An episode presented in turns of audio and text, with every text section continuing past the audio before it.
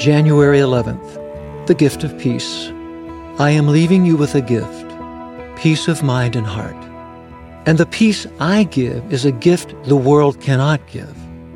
So don't be troubled or afraid. John chapter 14, verse 27. One evening I arrived home from a challenging day at work. Walking toward the house, I noticed an unexpected package sitting at the door. I took it inside, opened it, and discovered apples from a well known orchard sent to us as a gift from some very thoughtful friends. Strange as it may sound, their gift changed the tone of the day. It went from a tone of unrest to one of peace.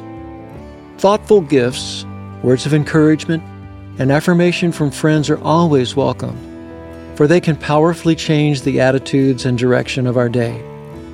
However, truly wonderful and appreciated gifts from friends are, the life altering gifts from Jesus, our perfect friend, cannot be measured. His gift opens the door of resolve of one of humanity's most complex issues the internal restlessness of our heart. The world's treasures, fame, and power do not provide lasting peace for the heart. Even the kindest of gifts from a well meaning friend only provides a temporary fix. Lasting peace stems from a singular source Jesus Christ. And not only does He give it, but He also resides forever as its guardian. Therein lies the inexplicable rest for the soul.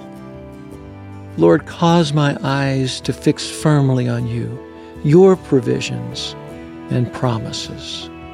Your promises leave no room for need if I will simply trust and obey what you have spoken. Thank you for your gift of peace through the power of forgiveness. Amen. Forgive us our sins as we have forgiven those who sin against us.